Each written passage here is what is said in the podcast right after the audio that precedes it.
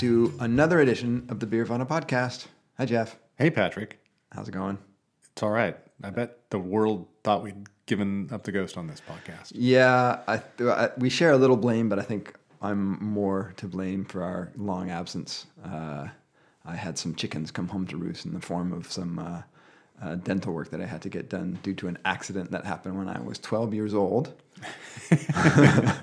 Uh, I had a wonderful bridge, a solution to that accident that lasted for much longer than they had promised at the time, but it finally um, failed, and that led to a very depressing, cascading series of misadventures and failures in my mouth that have led to uh, to some pretty gruesome outcomes. Um, so if I sound a little funny, it's because I have this little weird dental appliance in my in my mouth. So, uh, but I'm glad to be back. Excellent. Okay, everybody, I'm going to move the mic. Um, I apologize if there's some scraping here. Oh, it wasn't too bad. Anyway, let's talk about the weather. The weather is fabulous today. It is. It is gray and overcast and cool. the summer of our hot smoke inferno has seemingly ended, which is such a relief to me. Last summer, last summer was hot and a little smoky, and I thought, okay, so this is going to be. You know, I know global warming's happening, but still, this is an outlier. And then that means that next year's going to be a little bit better, and so much worse. This So much worse. Started in May and just roasted us all along. It's just not fair. Global warming is happening far too fast. We're like salamanders. We can't handle that. We need we need cool Yeah, and liquid. It really has dramatically affected our our summers. Um, there's lots of great vis- visualizations, but uh, there was one I saw that that was basically the high temperatures across all the summer three summer months from like 1918, and there's just a rolling sort of video of these little uh, data points, and they were color coded. So. Uh, so the hot ones in the 80s were in the orange and 90s were in red and by the time you reached 2018 it was just all blazing orange and red And I'm like, oh, so I would like to see that. I miss that. I'll find it. Yeah, I'll find it for you. Uh, so yeah, so tweet that out on your. Oh well, tweet that out on the, the the channel. I will soon announce you as tweeting on. Yeah, that's right. We haven't even announced ourselves or, or introduced ourselves. For those who don't already know, with me, of course, is Jeff Alworth. He is the author of The Secrets of Master Brewers, The Beer Bible, and out next spring, The Widmer Way. And with me is uh, Patrick Emerson, professor of economics at Oregon State University, and you can find him tweeting out this fine visualization of uh, Portland's summer heat uh, at Beeronomics. Yeah, and for some reason I failed to mention that you, of course, blog at Beervana and tweet at Beervana. Correct. Uh, Everyone who's still listening to this podcast knows that probably. So. Um, yeah, so uh, it's been nice to have some cool weather. Um, I've been now twice caught out uh, off guard, however, because last night I was taking my kid to his soccer practice and I was freezing my butt off out there because I was in my typical very light summer clothing, and suddenly it's getting cool. And uh, in fact, coming over here this morning, I made the same mistake. yeah, I noticed you're in your shorts, and it's kind of a bit, bit chilly today. Got my shorts, got my sandals. I'm still, I'm still rocking the summer. Oh, you don't just have your sandals, my friend. I have my Birkenstocks. You have your Oregon Birkenstocks. I know. Well, for 30 years I was out of fashion, and now fashion fashion has come back around. Oh, you somehow think Birkenstocks are fashionable now? You got to look at the kids' feet, man. I do not judge. I, I do not judge Although we're in fashion by the Portland, kids' Oregon, feet. so can't really. That's all skewed here. okay, uh, so today's podcast uh, is kind of exciting for me, particularly because I haven't even really talked to you about your trip. But a few weeks back, uh, you, Jeff, traveled to Central New York to see uh, Belgium comes to Cooperstown at Brewery Ommegang. Is is that the correct? Everybody there kind of said Omegang. I've always thought it was Omegong, but the people at Omegang said Omegang. So Ommegang, okay. Uh, he was able to interview uh, brewmaster uh, Phil Leinhart. Leinhart, I'm, I'm I looking think? at you. I don't know. I should. These are the kinds of things that pros ask each other before they start the podcast. Uh, and we'll, we'll play. unfortunately, no one expects us to uh, provide those niceties. uh, we'll play that interview uh, later in the pod. Um, but we'll also use uh, the Ommegang as a case study in interesting brewery models. It is making some exceptional beer, but has a number of unusual features that make it decidedly out of step with the current trends in craft brewing. Uh, so we'll get to uh, get to all that soon. Uh, when I was in graduate school in uh, upstate New York, central New York, depending on how pedantic you want to get? I did inquire about that, whether they considered themselves an upstate or central. Uh, and what was the answer? The answer was uh, central, but um, they consider themselves central, but from New York City's perspective, they would be considered upstate because basically everything like north of the Bronx is, uh, I guess, upstate to New Yorkers. Yeah, essentially. so, yeah, what I learned in my time there was that basically follow the Hudson River north, and that's true upstate up into um, uh, um, the Catskills and Adirondacks and, and uh, Lake Placid, for example. Just you, if you travel north from New York City, that's upstate, and then if you travel, have to start traveling west, you start getting into central New York, and then of course western New York, where Buffalo is. So, Yeah, so you would say this, you would agree that it's central New York. uh, yeah, if you're being really uh, pedantic, then it's central New York. But I always used to say not upstate New York, and I still say that to people. It- it does seem like I went to every- school in upstate New York. Everyone agreed it was a kind of a little bit of a nebulous. It, Yeah. You know, there's always seams in between locations, and you know, Yeah. is, is southern Indiana the South or the Midwest? Anyway, Yeah. So if you're if you're fascinated by that, you can listen to our other podcast, Adventures in Geographic Nomenclature. Uh, but anyway, the point was that I've been to Cooperstown because during my time there, I went and visited the Baseball Hall of Fame uh, with my in-laws, who are big baseball fans. go Uh, Red Sox. um, and so I know Cooperstown as a as a lovely uh, spot. Um, but at the time, this would have been late '90s. I'm not sure if Ommegang Ommegang existed or not. They did in 1997, but um, it was early enough that you probably had to know about them to know about them. Yeah, uh, this probably would have been something like '98 around there. Yeah. Okay, uh, so uh, we'll get to uh, Jeff's interview with uh, Phil Leinhart at Ommegang soon. But first, of course, we have to talk about the news.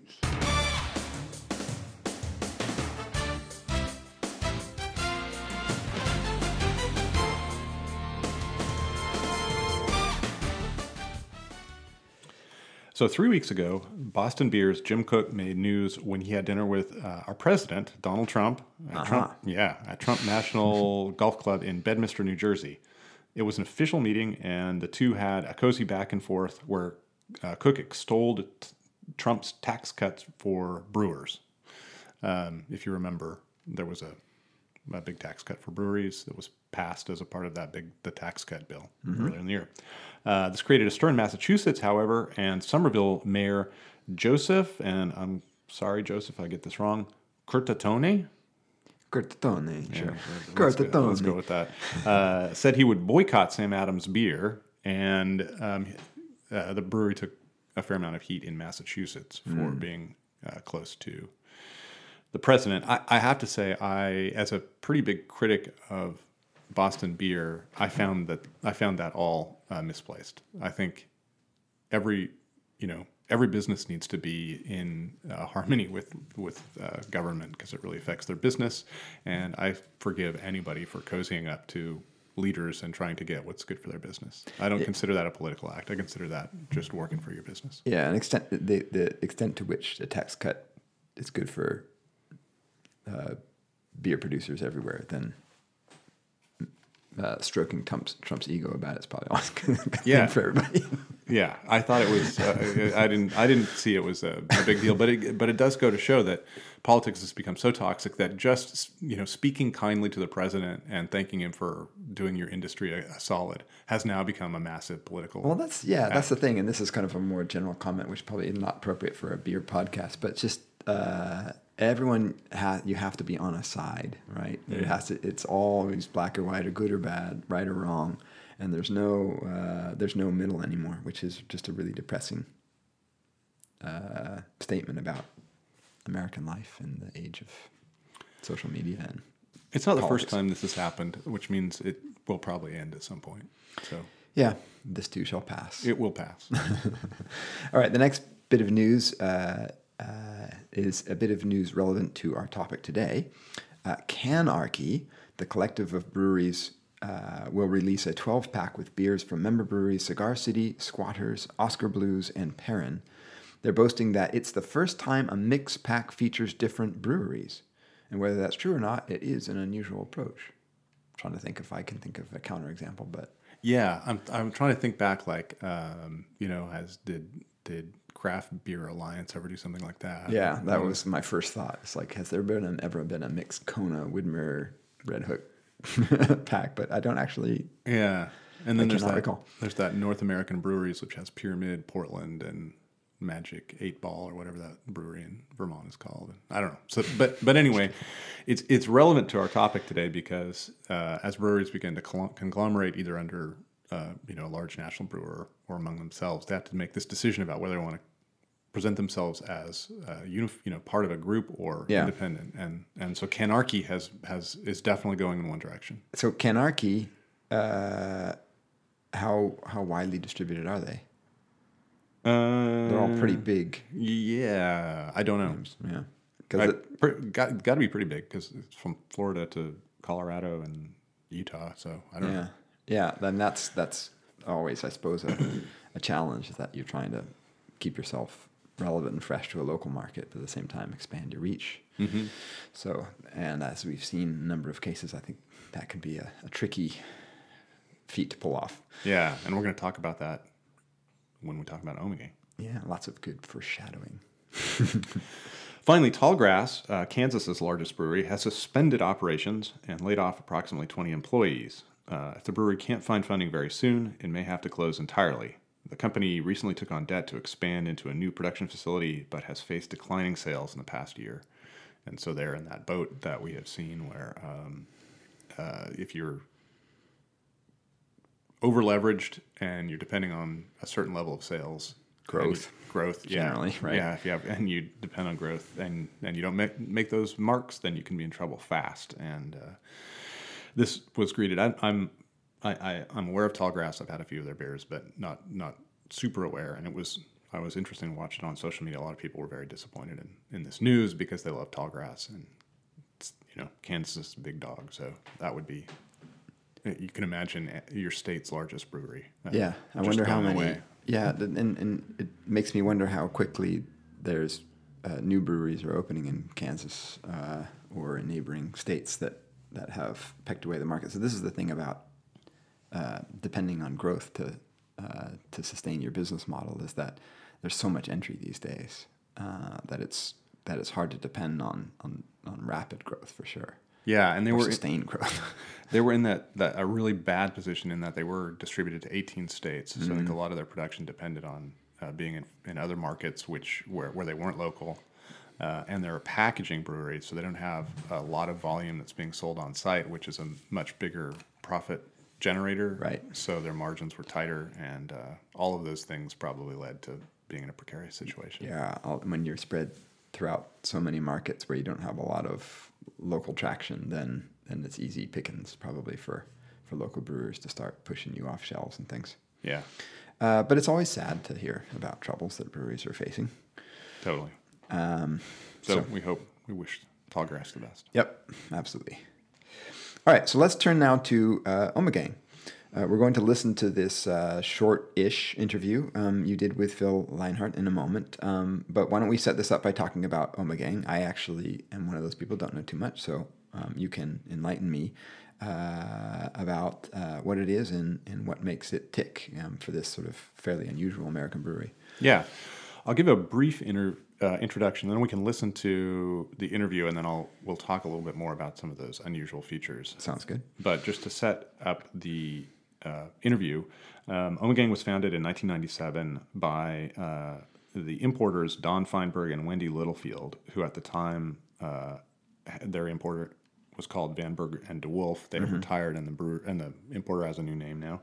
Okay. Um, but they were really focused on Belgium. Um, they were the ones who brought Saison Dupont into America, and uh, that was their kind of big thing. And they sort of fell in love with the whole Belgian thing and wanted to open their own Belgian brewery. And so they built Ommegang. Uh, and one of the main financiers was Duvel, uh, which is relevant because um, Duvel now owns Ommegang completely. Um, Don Wendy sold to Duvel, and now Duvel owns uh, kind of a collection of Right. Belgian and American breweries, which we can talk a little bit about which ones those are and, and stuff later. But Okay. um, uh, it's an interesting brewery because, excuse me, you've been to uh, Cooperstown. Yeah. Cooperstown is about as remote as any place I can imagine on the East Coast. I mean, is. it is really far. When I when they said okay, they flew me out there and it was great. They put me up and it was great. And I said, okay, what what? Uh, uh, you know, I typed in Cooperstown, and there's no airport in Cooperstown. So I'm like, what? Where do you fly into? And they said, well, you can fly into Syracuse or Albany or uh, even New York City. And I was checking them out, and you know, Syracuse is an hour and 45 minutes away. Yeah. Albany's over an hour away. Uh, so it's really in the middle of nowhere. they didn't uh, have you fly into the Tompkins County Ithaca Airport, huh? Ah, I might have, yeah, wouldn't have, wouldn't have gotten you much closer, actually. That's the thing. It, It seems is. like it's, there's and it's tiny.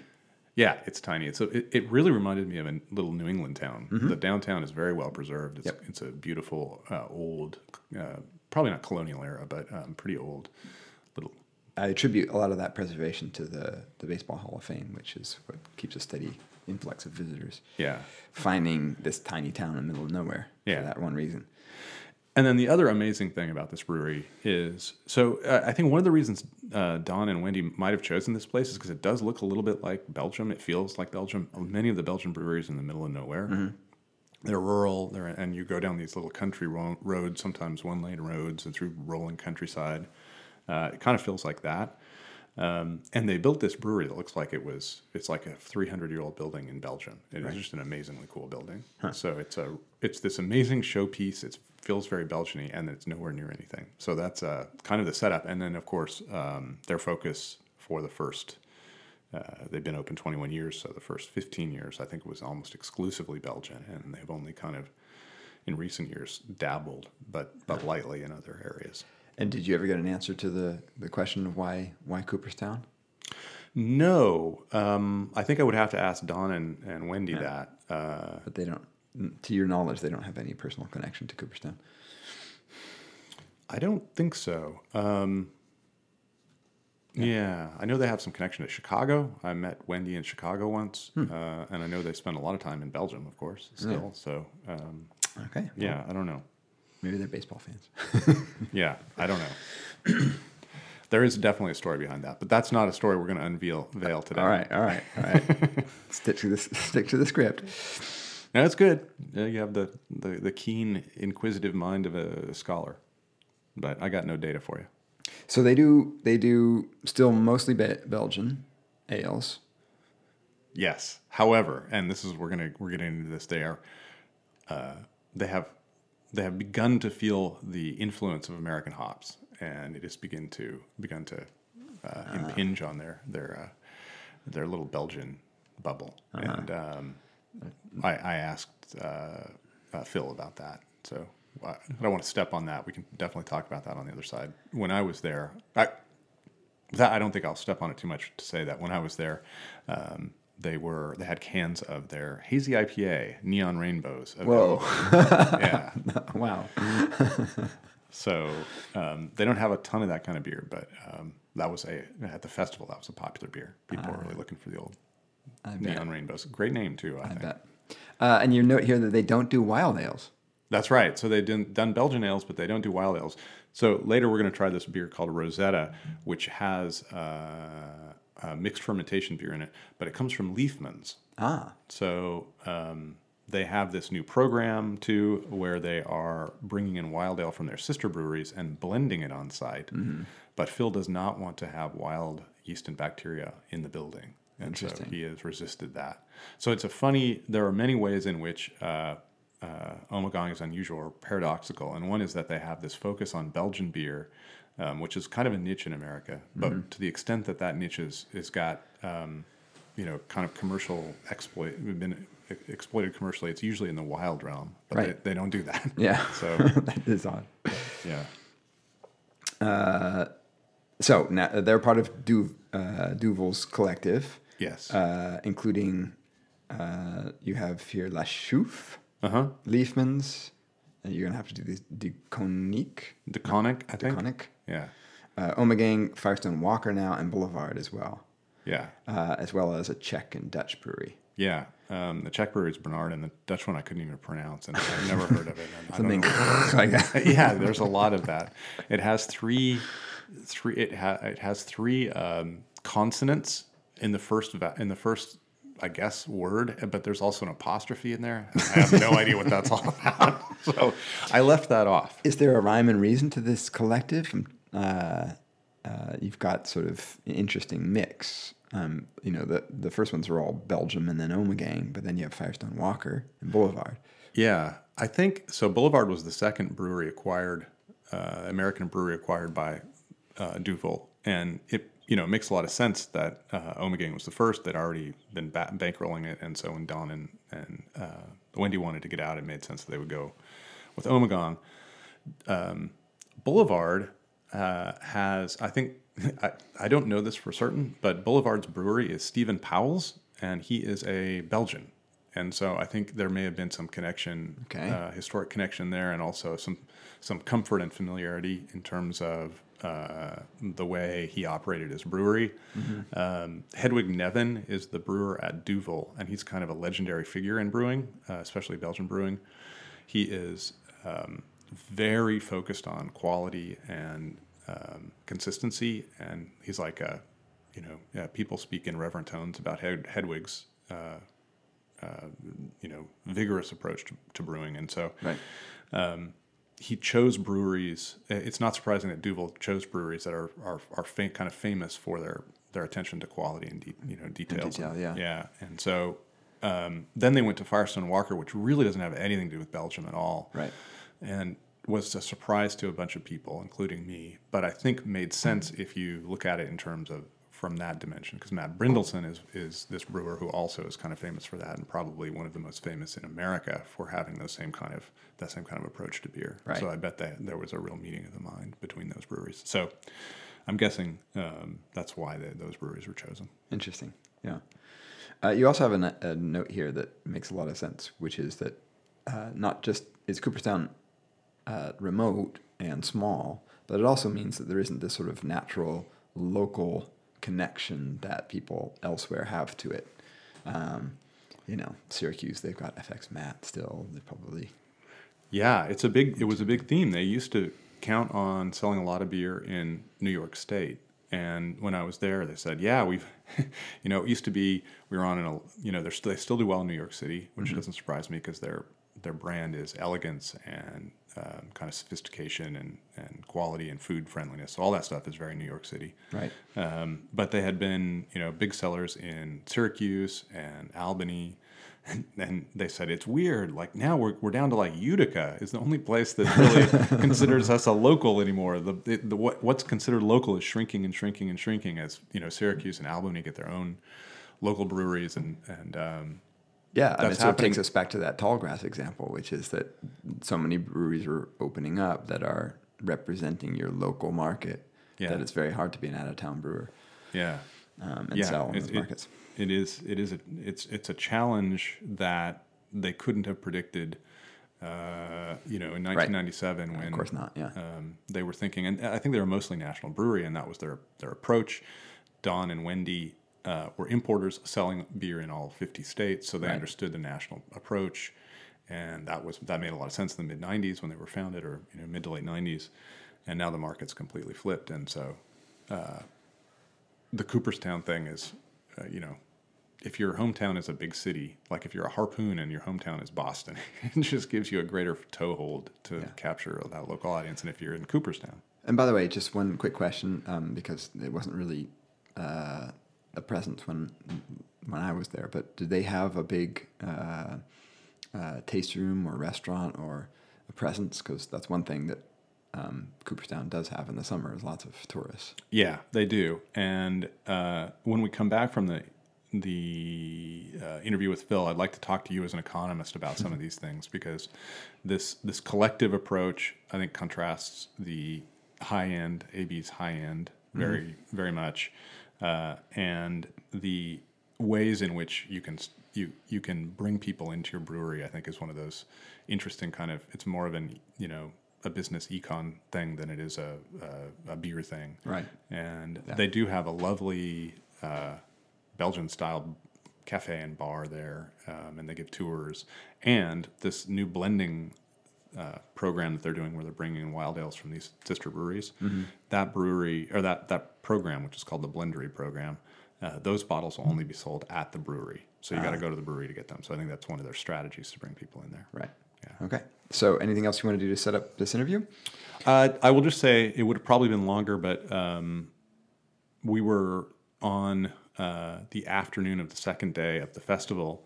uh Phil had been working hard that whole time. In fact, the staff was really run ragged. Um, and he, uh, uh, Michael Kiser of Good Beer Hunting, was there and had a bunch of um, uh, programs going on. And so Phil had been speaking a fair amount already to the to uh, the uh, the people, and also he was doing um, uh, kind of like industry interview stuff. Right. So Phil was really tired, and I think would would have spoken to me longer, but he was just exhausted, and I I was like, all right, we'll try to keep this quick and quick and sweet, so I don't tire you out anymore. And he was really gracious that he even took the time to do it, so I appreciate that. So that's the setup. Um, other than that, we should just listen to it. All right, let's get to it. So I am here with Phil Leinhart uh, of Omegong Brewery, and uh, we are at the uh, Belgium Comes to Cooperstown event. Which uh, how, how many years has this been going on? Oh, that's a good question. Uh, may have started around 2003, maybe. Okay. Um, I'm not sure when the first year was. And how long have you been at? Uh, January will be 12 years. Okay, so it started before you got here. Yeah. Okay. Yeah. Uh, well, uh, why don't we talk a little bit about your background? Um, both, uh, you have an interesting accent. I've been meaning to ask where you where you come from. Northern New Jersey. Northern New Jersey. All right. Uh, Uh, I didn't have a dialect to my knowledge, but maybe I do. oh, you have an accent. Do I? Yeah, yeah, yeah, totally do. The way you say barrel uh, Yeah. is not the way we say it in Oregon. Okay. Uh, is that is that going? No, it's okay. Okay. Uh, so yeah, tell me about your background. How? Uh, well, I've been in brewing since 19. Uh, let me see here. 85. Okay. 1985. I just graduated college with a chemistry degree. About halfway through college, I knew I wanted to go into brewing. I have an older brother who's in brewing. Um, my first job was at the Manhattan Brewing Company in uh, Soho, Manhattan. Um, it's one of the first brew pubs in the country. That, that was a real interesting place. Uh, we made primarily like English cask conditioned style ales. Uh, the head brewer was a man named uh, Mark Whitty. He worked for uh, Samuel Smiths and then Whitbreads, and he came over uh, as the original head brewer. Um, I was there for a year and a half, two years. Uh, I moved up to Boston, uh, started the Commonwealth Brewery with Richard Wrigley, who was one of the partners of uh, Manhattan Brewing Company. Uh, after a year and a half, I moved over to Harpoon.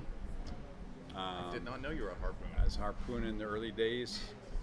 Uh, then I was at uh, a little bit different. Went over to Germany for a little bit. Uh, worked at Paulaner in Munich. Did a little like uh, apprenticeship there, and I later went back there and uh, studied brewing at uh, Doemens just outside of Munich. Uh huh. You speak German? I'm not fluent. I, I studied a little bit of it, uh, but all the, my courses over there were in English. But um, and then worked for the Lion Brewery in Pennsylvania, uh, an old uh, uh, brewery. we made a, a number of different things there. Uh, besides just beer, we made Malta was actually the ma- majority of what we made. Uh, soft drinks. That was a very interesting place. you know that that area of Pennsylvania, a lot of coal mining history and so forth. Learned a lot there, and then I uh, worked for Anheuser Busch for uh, 12 years in Newark, New Jersey brewery. And you were doing brewing there, or what? Yeah, as a brewing supervisor, uh, frontline supervisor, as in brewing. Then I spend about a year and a half cross training in uh, quality, brewing quality and packaging quality. Yeah. And then, uh, how did you get the job at Omegong? And you know, Well, I have um, I have a brother who's lived here since 1990, so uh, I've been visiting. in. Cooperstown. Uh, yeah, he initially lived in Cooperstown. Now he lives in a neighboring town, Fly Creek, about uh, three miles away. Okay. So I met Don Feinberg and Wendy Littlefield when they were thinking about building the, the brewery and doing that. Uh, you know, they had their importing company then, uh, Van Bergen de Wolf.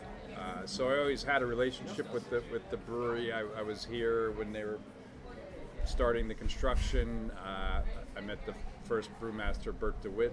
Uh, then got to know uh, Randy Thiel, the subsequent brewmaster.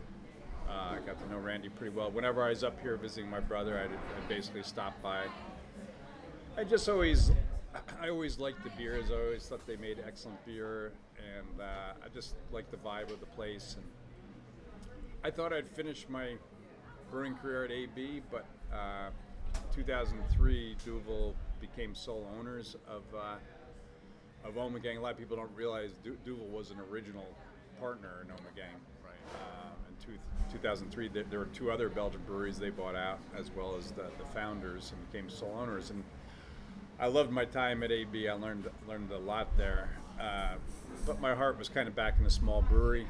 Um, so this opportunity just came up, you know. So moved up here, moved my family up here back in 2007, So you've made a lot of different kinds of beer. Yeah. A lot of different styles of beer. Yeah, and, and, and just you know a few different breweries. I've seen a lot. You know, I mean, um, I, I think a brewing is, experience means a lot to see different breweries, see different procedures, how people do things. It can it just adds to your you know your overall perspective. And I, I have a, I have a pr- pretty wide uh, perspective on brewing. Worked in very small breweries to very large breweries, and I think it gives it gives me at least. I, I think I'm pretty well rounded in that sense.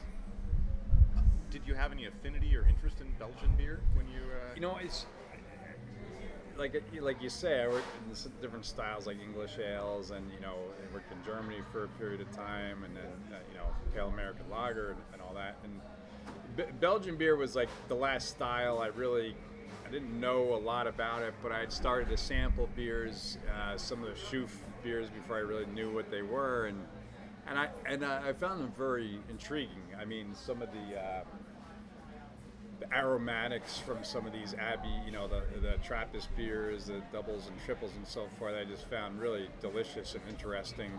Um, so was, uh, I didn't have a lot of exposure to, to Belgian beers when I came to Omegang, but you know, to a large degree, brewing is brewing. You know the fundamentals of, of brewing, the, the chemistry and biochemistry and microbiology, and then it's just learning like different, uh, you know, quirks of each style and, technique techniques. Um, so yeah, it's it's now I, I usually go over to Belgium once a, once a year, and it's I try to visit a different brewery every time, and it's, it's yeah, it's a real interesting brewing culture. Duvel um, also has a, a, a culture that's focused on quality that's akin, Yeah. akin to AB. Oh yeah, yeah, a very top-notch quality. I was was uh, when you started. I probably Hedwig Neven was not. Was he the guy then? Yeah, yep. Okay, Hedwig was so- a t- you know brewmaster at Duvel. So that must have been a nice kind of halfway place. Like a you're working with Belgians, but it's not like wild, crazy, Yeah. sophisticated Belgians. Yeah, uh, no, they're very uh, sophisticated brewery, a lot of very good technology and, and so forth. And yeah, I mean, frankly, I, I wouldn't have jumped left AB to come to Omegang unless th- there was that solid ownership. That that meant a lot to me. Not only not only from a, a job security stability standpoint, um, but also I know you know the, the dedication to quality and the money to invest in quality equipment and so forth. Yeah. I'm interested um, in your reflections on selling Belgian beer in an American market. I know uh, Bel- Belgium's status has sort of shifted over time. There was Yeah. a period when uh, it actually looked like Belgian beer might be kind of the future of craft brewing. There was a, a period when a lot of people were getting interested in it. Um, the sour thing is kind of connected to that barrel aged stuff, but um, now we've really shifted into a direction of American brewing with hops and, and all that stuff. So you've been here 15 years. Uh, 12 years, yeah. yeah. Oh, 12 years. Yeah. Sorry. Yeah. Didn't you say 2003? That's when Duvel took over full, Oh, full okay, ownership. sorry. Yeah, I, ca- I came here in 2007. Gotcha. Uh, what what has it been like to be, uh, you know, this, so identified? Yeah, I think you're the only brewery in the country that is as closely identified with Belgian beer. You know, that's what you make. So, what what are your thoughts about that period of time? What, what do you mean, like? Well, selling- you know, what was it like to sell Belgian beer when you arrived in 2007, and how has it changed? Um, Well, I mean. I, like I said in the panel earlier, the Good Beer Hunting panel, like when I definitely when Omegang was started in 1997, and somewhat when I came here, we were like one of the few breweries that you know were kind of more or less really focused on Belgian styles. You know, Allagash being one for sure, New Belgium. Um, so like there weren't like every other brewery wasn't necessarily doing Belgian styles, but now it seems like every brewery that opens not only does the hoppy styles and, and you know stouts and porters, but also Belgian styles. So I'd say one of our you know Belgian brewing and that kind of vibe will always be central to Omegang and what we do here at Omegang.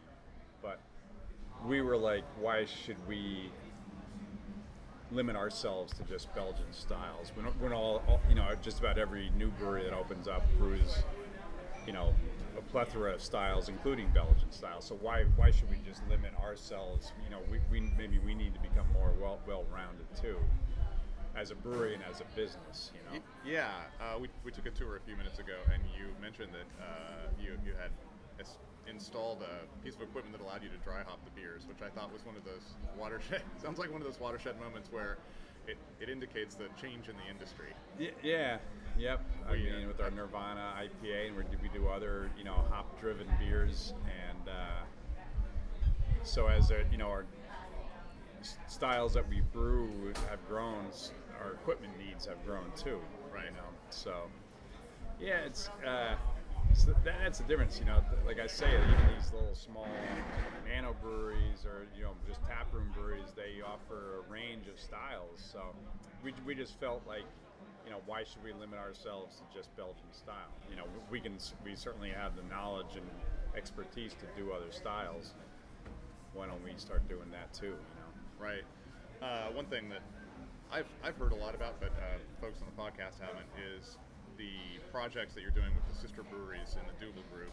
Uh, and we tried two blended beers that Right. uh, you're releasing this Labor Day, this uh, the end of end of summer. Uh, talk a little bit about those and how those Yeah. were made. And, Well, we we currently don't we can't acidify beers here because we don't have to, we would need to build a separate structure to be able to do sour beers. I, I wouldn't bring bacteria into the main brewery, and quite frankly, if I did, I'd probably be let go. so it's a good incentive for me. Um, and so we would need to invest a substantial amount of money to do that. That's, you know, to build a separate structure for making sour beers. That's just not available right now. But we wanted to get in, you know, we've done a couple beers. I've gone over to Liefmans a couple times, and from that has come Rosetta and Pale Sour. But we wanted to do something on site here. And so we thought, like, if we can't actually acidify and make sour beers here, why maybe we can blend different streams from our sister breweries and blend them with our beers here. So that's how we came up with this whole uh, blendery, blendery Omegang idea. Um, and it, it's been great. We've we've gotten uh, stream, beer streams from Boulevard, from uh, Barrel Works, Firestone Walker, from Liefmans, uh, and then we blend them on site here. And like as you say, we're going to release the first two uh, this September.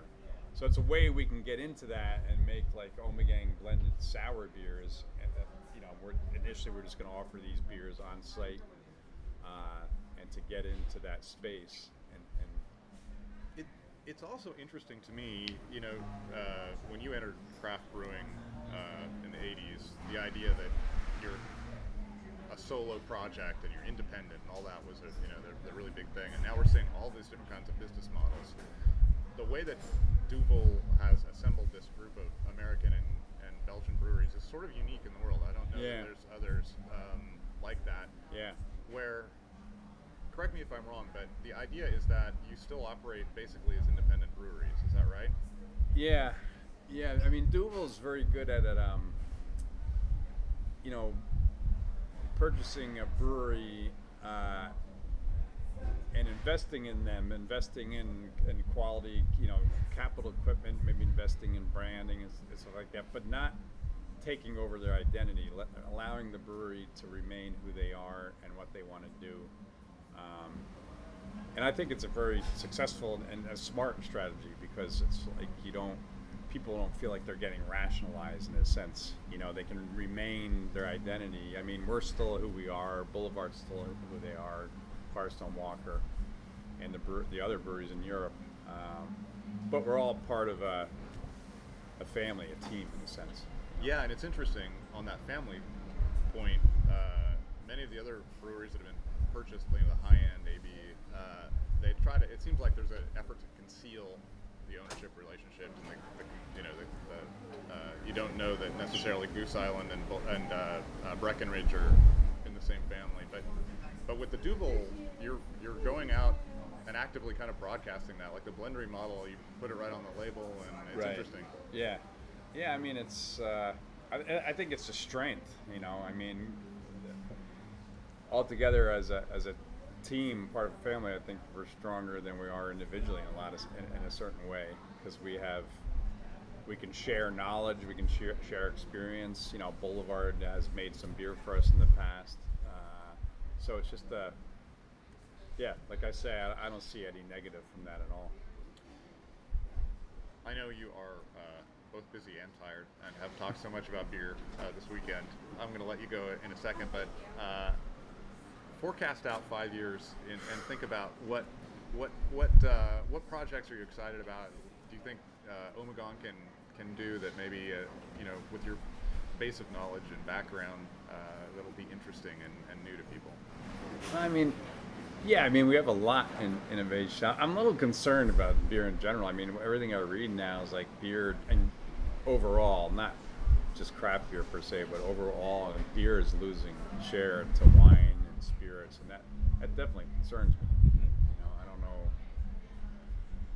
where that's gonna where that's gonna go, but uh, I'm very excited with some of our new products we're gonna explore. Uh, you know, we just did this beer saison rosé. We fermented basically saison wort with uh, Chardonnay juice, aged some of the beer in uh, wine barrels, and we're gonna explore that further. I think with different worts, different uh, grape varietal uh, musts, different barrels. Um, we plan on doing a, a, pil- a pilsner. Yeah, You know, I'm very excited about that. I've been hearing that, that uh, people have been describing your process of developing this pilsner as being very slow and painstaking. What's uh, what's going on with that? Uh, we made a couple uh, pilot batches that came out great. We just have to figure out the you know the, the branding and the, you know the placement and all that kind of stuff. And it'll take a little bit long, longer time, and that, that that- that's another good example of being part of a team of breweries. I mean, we're going to have to do VDK analysis for you know diacetyl, and we don't have a gas chromatograph, but we can ship samples to Boulevard, and, and they can run those samples for us Right. to reinforce, you know, that I'm pretty sensitive to diacetyl, but I want to have backup of analytical numbers, you know. So, uh, yeah, so I'm excited about those projects. Yeah, I think that's an interesting one. All right, is it going to be? There is this tradition in Belgium of a Belgian pilsner. Yeah, that, that's that's my idea. You know, uh, you know, some adjuncts, you know, like uh, corn flakes, or you know, uh, and we the pilot batches we did it was like uh, we got a yeast it was like a Belgian, you know, lager strain. 'cause they are slightly different than like German styles. They, They really they are. have they have unique uh, kind of aroma and flavor to them. So.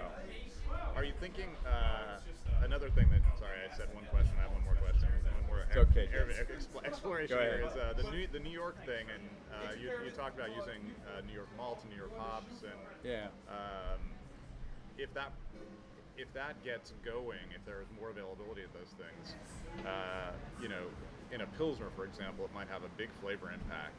Um, Yeah. and I'm wondering, what do you see the potential of this kind of local, uh, these these local malts and hops are for? Um, I mean, we this, this year's version of Hop State New York, which is all uh, just like the other two, we're all all New York grown hops, uh, but we're also using some uh, New York grown barley and, and malted barley, uh, New York grown barley that's malted in New York, Um, so it's, it's hard to, you know, I'd say our volumes have gone up each year, so there is some demand for it.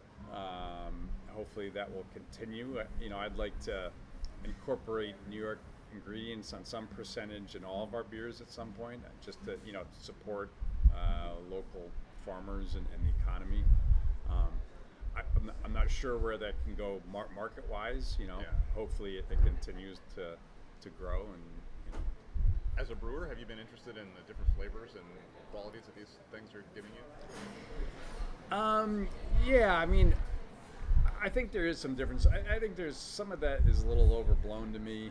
Uh, I, I've read some studies where, uh, I mean, I think there is some substance there, but it's not like you, you know a Cascade from Yakima and a Cascade from here. It's going to be like a totally different, you know, experience. I mean, some of the trials that I've read, like that, more than like sensory differences. There's like difference in like polyphenol content of the hops and so forth.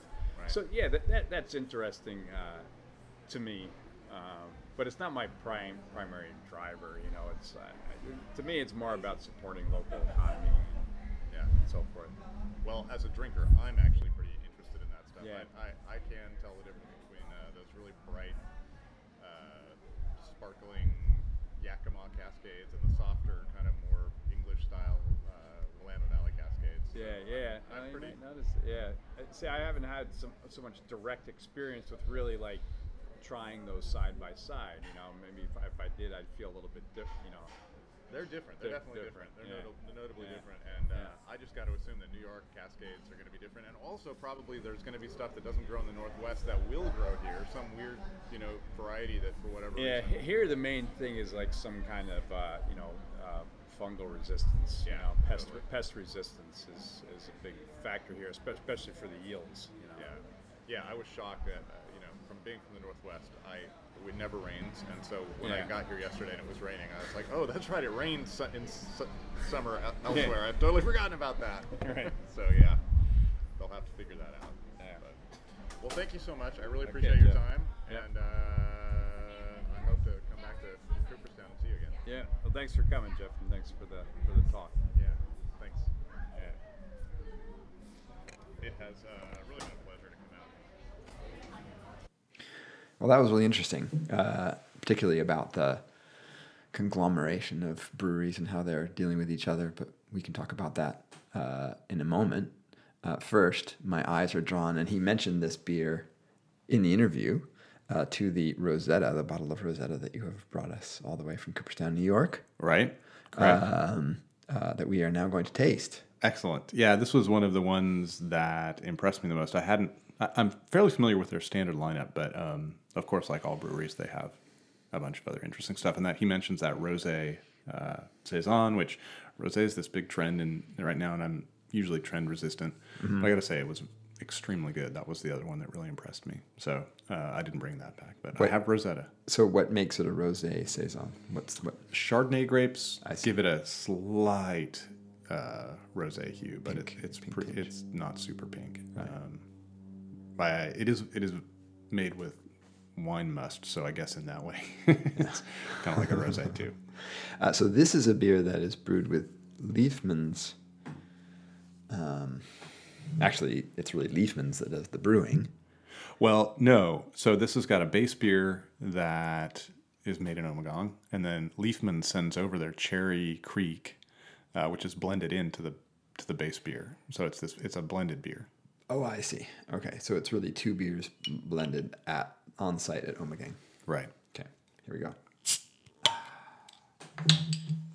And for the fans of uh, Weird Beer Nerdery, um, Liefmans is actually a curious beer because their wort is made uh, at the Duvel Brewery and then shipped back to the Liefmans Brewery where it's aged uh, and done wild. The, the wild stuff all still happens on the brewery, but the actually the wort is made at Duvel. Really? Yeah. That's how far apart are they? How much are they shipping this wort across? So well- of course the economist would ask that question. I mean, you can drive, you know, stem to stern. It's true, it's It- Belgium. it's really short. so I'm guessing it's about a mile, away, about an hour away, maybe an hour and a half. so technically, this is probably a wort that starts at Duvel. Right. Goes to Liefmans. Goes to Liefman, fermented. It's uh yeah, so it'll it'll be aged, fermented with their wild yeast strain, aged on uh, the cherries there, Then acidify, and then then, this beer is sent over to Omegang in, this, in the United States, makes its cross Atlantic voyage, right, uh, and then it's blended with Omegang beer. right. Wow. Unless, yeah, um, Well, uh, because because our weather has turned to gray. now that now that I read the back, it says it's made exclusively there. So maybe I'm wrong. Maybe there's not blending here. I don't know. Well, this was my question because I read the label and I was a little confused. Yeah, because they they add Liefmans to uh, Three Philosophers too. So I just assumed they did that, but I didn't actually clarify that. So I may have just been spreading misinformation. Um, this could be basically Liefmans beer. I don't know. Well, either way, it says Omegang on the label, so somehow they figured out that I mean, there is Yeah. some way in which this become goes from Liefmans and becomes an Omegang beer. Uh, hopefully, it's not just the label, but maybe. Uh, so the beer has a, a very nice pillowy head, and then um, it's very dark, but has a distinct uh, red hue. Yeah, it looks kind of like a black cherry. I was laughing because we've we're now in the, the half light of an Oregon gray day, and Yeah, and uh, I can't get the, I don't have any sunlight to, to, to shine through. But beautiful. That's how it should ooh, always be. very cherry on the nose.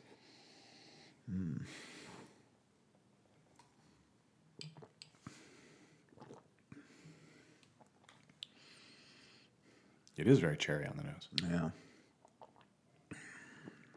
I had this on draft when I was there. Hmm. Much the same beer though. Um, sometimes it's um, really nice. It has a, bottle conditioning. it has a very cherry flavor, but it's quite dry, so it finishes nice and, and tart.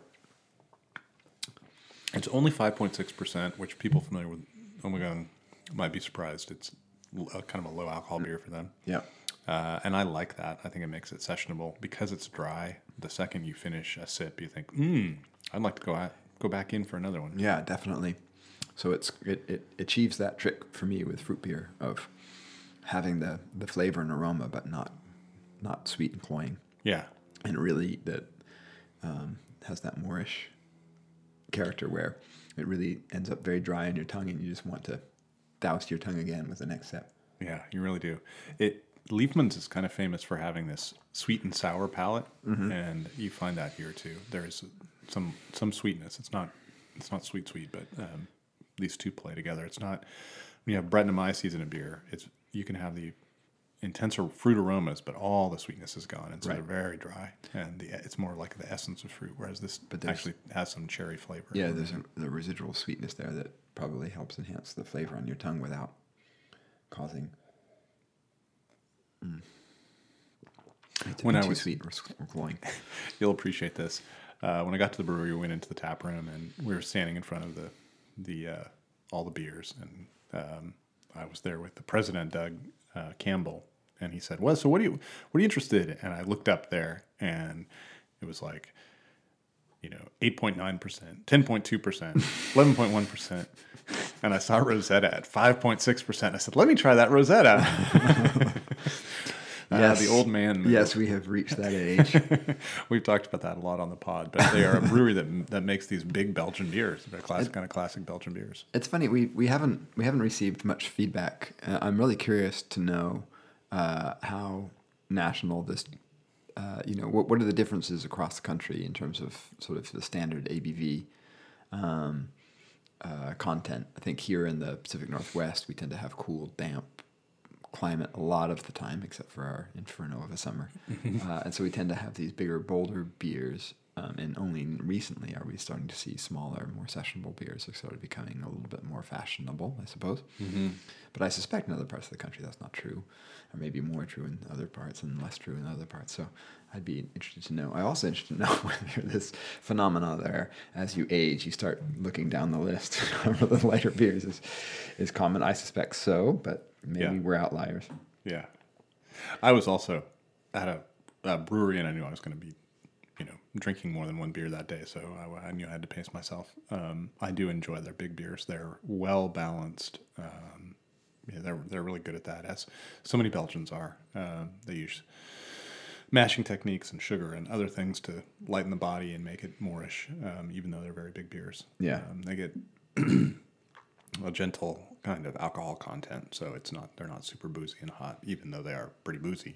Um, but Yeah, and, and these kinds of big, big Belgian style beers are tend to be, you know, uh, sipping beers anyway. They're so complex and has a lot of, lot of dense flavor that uh, you tend to just enjoy a long session with the beer, but in very small uh, sips. Yeah, one beer I will point out to you and the the listeners is they they don't really have a flagship, and this is one another one of their unusual features. They have four beers that each sell around you know ten or twelve percent, and collectively are their best sellers, but only you know the only account for maybe half the volume um, collectively, which is kind of unusual. Most breweries have one beer that will constitute Yep. a large proportion of sales.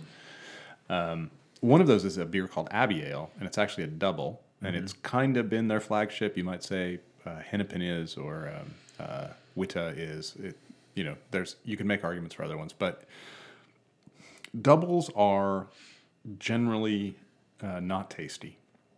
In some ways, it's the hardest beer in the world to make. I think um, it's a little bit like a mild uh, in that all the flavors are subtle, Right. And so, uh, so often it, they just become kind of washed out and uninteresting. And uh, when I was there, I was reminded again, as every time I am when I have one of those beers, that it is one of the very, very best doubles made in the world. It's just spectacular. It's got all these. It's subtle, but it's got all these flavors and complexity. And as you're drinking it, it's just. Uh, uh, you know, it's just an incredibly pleasurable experience. Very velvety and creamy, and has these kind of sweet and cocoa flavors, and a little cola, and maybe a little spice underneath, and it's just like, you know, double is not one of those like it's not one of those flavor uh, those uh, styles that people say. You know, my favorite style is a double. No, you. Exactly zero people have ever said that, but um, but it is a really good beer. That's so- a good tip. I'll have to look for it. I've not had it. yeah, we can. I don't really have a Sherpa today, so maybe we'll say that could be the Sherpa. That sounds appropriate. I'm going to pour a little bit more of this Rosetta. This Rosetta is fantastic, by the way. I just I don't think I ever actually came around to saying what I thought of it, but um, I selected it because I thought it was fantastic. They sent me a few bottles home, and I chose this one because I thought. Also, because it uh, was unknown to me, and I assume unknown to others. So yeah. So this is an example, and, and I wanted to loop back to this um, of uh, a collaboration between beers in the Duvel fraternity, let's say. I don't know. Yeah. Sorority. Um, they call them sister breweries there. Okay, so, sorority yeah. then. Uh, um, and it's interesting uh, that um, they'll that they're so uh, explicit about that arrangement, as you mentioned in, in your interview, and you, and you talked to him about because, um, as you also mentioned, uh, like the high end AB, um, sort of try very hard to maintain their independent identity and uh, suppress this association they have, not just with AB, but therefore with all the other high end breweries. Right. Um, so I think it's it's uh, a neat idea. Um, you see collaborations locally in um, in Portland, and I imagine in other markets in which there are a number of, of local craft brewers, um, which I think is a, a neat way to uh, sort of um, get uh, uh, more traction among different um, uh, Technical issues. I thought for a moment there was, yeah. There, sorry, there, I, there was a little. The, I paused there because there was a little click in my um, in my headphones, and I was Yeah. to make sure that we hadn't just crashed. but I think we're still going. so All right. If you can hear this, we survived. Uh, um, uh, yeah, I think that. Um, uh, uh, especially because I don't Duvel doesn't have the same sort of negative connotations that an AB InBev does. Um, I don't think there's any reason uh, to suppress it in the sense that they're worried about backlash. Maybe a little bit. Um, it's true that these breweries are no longer sort of independent as they as they once were, uh, but sort of playing up that family allegiance and um, uh, playing off it uh, and sort of benefiting from the the uh, uh, the market um, share and the brand awareness that the other uh, breweries have in different parts of, of the U.S., I think it could potentially be a pretty successful um, approach, especially if you're a brewery like Omegang that doesn't really have a natural local market and really needs to be a, a national brand. That makes sense. It does. I mean, I can I can imagine that if you were a company uh, who wanted to assemble a bunch of, uh, you know, buy a bunch of breweries and have them uh, in your portfolio, that you would not necessarily want them all to be independent and doing their own thing. You know, it makes a lot of sense in terms of coordination uh, and efficiencies, uh, and in cer- certainly in terms of sale sales to be able to offer this portfolio that's coordinated at the top end that the t- you know somebody at the at the top level is saying we think it would be good if we emphasize this aspect from this brewery and this aspect from this brewery as we're going out with our distributors. This is how the high end does it. Um, so there's definitely some i can imagine you could say there's some downsides to doing the, this this collective approach where duvel does not dictate what they should be brewing at omegang and um, you know Matt Brynildson and Paso Robles is doing his own thing, and and uh, they're doing their own thing in in uh, uh, Kansas City. ABI always says, "Oh, we hire them to do that," and yet it doesn't.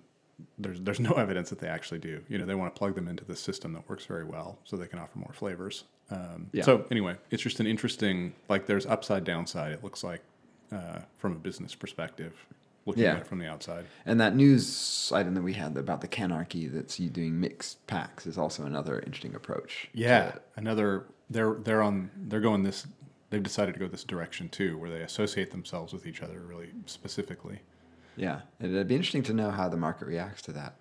Um, you know, right now I think we're in a in a moment of hyper local, uh, um, and a lot of local dynamism as well that can support that hyper local uh, um, approach to, to craft beer. But um, you know, it's a as I've said many times, it's an industry that has large economies of scale, so it's very hard to to be that small little uh, upstart local brewery that that just keeps uh, uh, trundling along.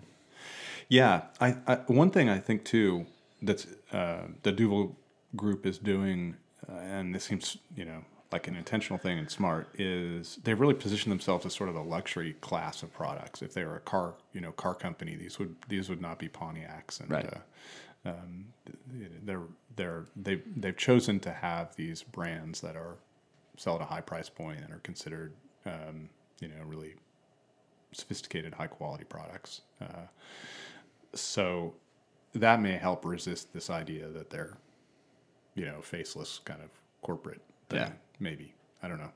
Yeah, and and and they are, as we've talked about, fairly distinct. Omegang is not going to be mistaken for Firestone Walker anytime soon. Right. But Firestone Walker can help introduce Omegang to the West Coast audience and vice versa. Um, the East Coast for um, Omegang introducing Firestone Walker. So uh, yeah, the, I can see the potential there. It'll be interesting to see how the market reacts. Right now, I think it's a time of such such dynamism in, in craft beer. It's uh, everyone I think is struggling to understand where we're headed, uh, and I don't think we really know yet. Um, but uh, uh, I think that, um, and and I always say as an economist, this doesn't bother me at all. But there's going to be some some interesting uh, rough seas out there. For, you know, with the the Tallgrass as an example. Yeah. Um, there's there's going to be a lot of uh, winnowing, I suppose. Yeah. Um, that's going to happen. That's going to be uh, very telling um, if there's a if there's a pattern to that. One last thing I'll mention um, on the Phil Leinhart thing is he, this didn't come up in our interview, but it did when we were talking. Uh, I think on the brewery tour that we did together. From his perspective as a brewer, uh, having colleagues in uh, Belgium, you know, having being able to talk to Hedwig has always been a big support, and now he can add uh, Matt Brynildson and Steven Pauwels and, and these other guys. And Yeah. uh, the Blendery project, they get together and they taste the beers and they try the different lots. And I think as a brewer, that's probably feels comfortable and supportive. Yeah. Um, I, if, For sure. Just separate from the whole business side. Yeah. Cool. All right. Uh, well, uh, we don't have any uh, mailbag. You threw in a Sherpa there. I threw in a Sherpa, and we should try to. Uh, so we can promise, guarantee that there will be a podcast two weeks hence, um, and we're trying to get back on track. And so uh, I don't blame anyone for, for not sending a mail, sending us mail because who knows when we're going to uh, get to it. So please do send us your uh, mailbag and we will get back to that. And we're sorry we've been a little bit inconsistent this summer. We actually do have a few future pods lined up. That's right. we are in uh, contact with uh, the owner of Athletic Brewing in is it New York State, Uh, Connecticut, I believe. Connecticut. Uh, yeah, that's right, just down the road from Two Roads, who makes non-alcoholic beer. Uh, something we would like to discuss and, and learn about. So we're going to talk to him about that. Yeah, I've been pushing that topic, and my my uh, my boss keeps keeps uh, shutting me down. But we finally found the right moment. So, well, I just didn't know how to do it. Right. Uh, but now, but now we know how. just got unbidden, got an email from this guy and said, "Hey, So I guess you did get some kind of mailbag. That's true. so look for that, and then we're gonna um, in our next pod we're gonna listen to an interview I also did in Cooperstown with uh, Good Beer Hunting's Michael Kiser. Yeah, and we have gotten a few uh, comments about technical stuff. I've been trying to tweak, so let me know if doing better. The number one comment we get is that our audio levels are low, and uh, um, I can confirm. Trying to listen to the podcast in my car has been difficult. I've tried to correct that. Let me know how I'm doing, uh, and then you can turn around and rate us really highly on iTunes because That- apparently, apparently that's good, and subscribe. That's right. Do both of those things. Uh, uh, that is good for us, I suppose. Um, if you want to get in touch, if you do want to contribute to our uh, uh, to our sort of paltry mailbag, you can send us um, email at uh, jeff at beervanablog.com. That's jeff at beervanablog, one word, dot com. Uh, or you can visit the Beervana blog Facebook page. That's right. And you're welcome to post stuff there too if you have interesting news uh, from your area or national news. Um, we have a nice discussion going on there. So come on by. And if you're feeling um, sad because of because of lack of pod content, you can always go to Jeff's blog at Beervana, the Beervana blog, and or you can go to his Twitter feed at Beervana. And you can follow Patrick at Beeronomics on Twitter. And you posted, and I couldn't understand what it was. So let me just ask you this: something about uh, Brazilian ice beer or Brazilian Frozen beer. Frozen beer. What was that? What was happening? Uh, I don't know. This is Brazil, and one thing I can tell you about Brazilians, um, and it won't surprise you uh, if you know a little bit about the climate, especially in the in the hotter parts. Uh, they like their beer super duper cold. Like that's the big thing about beer. It's cold, and they always advertise we have like the coldest beer around. Well, so this is something called frozen beer. I actually can't tell you anything substantial about it because the article didn't really say much. Um, uh, it's just like an an ultra an ultra cold version of your draft beer. I see. Well, it seemed like it had a head that was like slushy. It, that head was looked like it had density. It looked like ice cream or something. I yeah, so I'm not sure part of it. how I'm not sure how they achieve it, but I think they they super cool they super cool the the the beer until it actually yeah starts um, uh, icing up a bit, and then they serve it that way. Yeah, That's it the- looked cool. Yeah. So Next time I go to Brazil, I'll try to try to investigate this for you. All right. So you can follow Patrick uh, at Beeronomics on Twitter for interesting, for the, the world of uh, weird and interesting um, beers. yeah. Apparently, around the world. apparently, as I said in my tweet, apparently they haven't heard of glitter beer yet. we should get him on that. Yeah, that's so that's so frozen beer. So yesterday. Uh, okay, well, um, we have a glass and we have a bottle, so I'll take up the bottle. And Oh, be, there be you go. crude, um, and I'll say uh, cheers to you, Jeff. All right. Cheers, Patrick.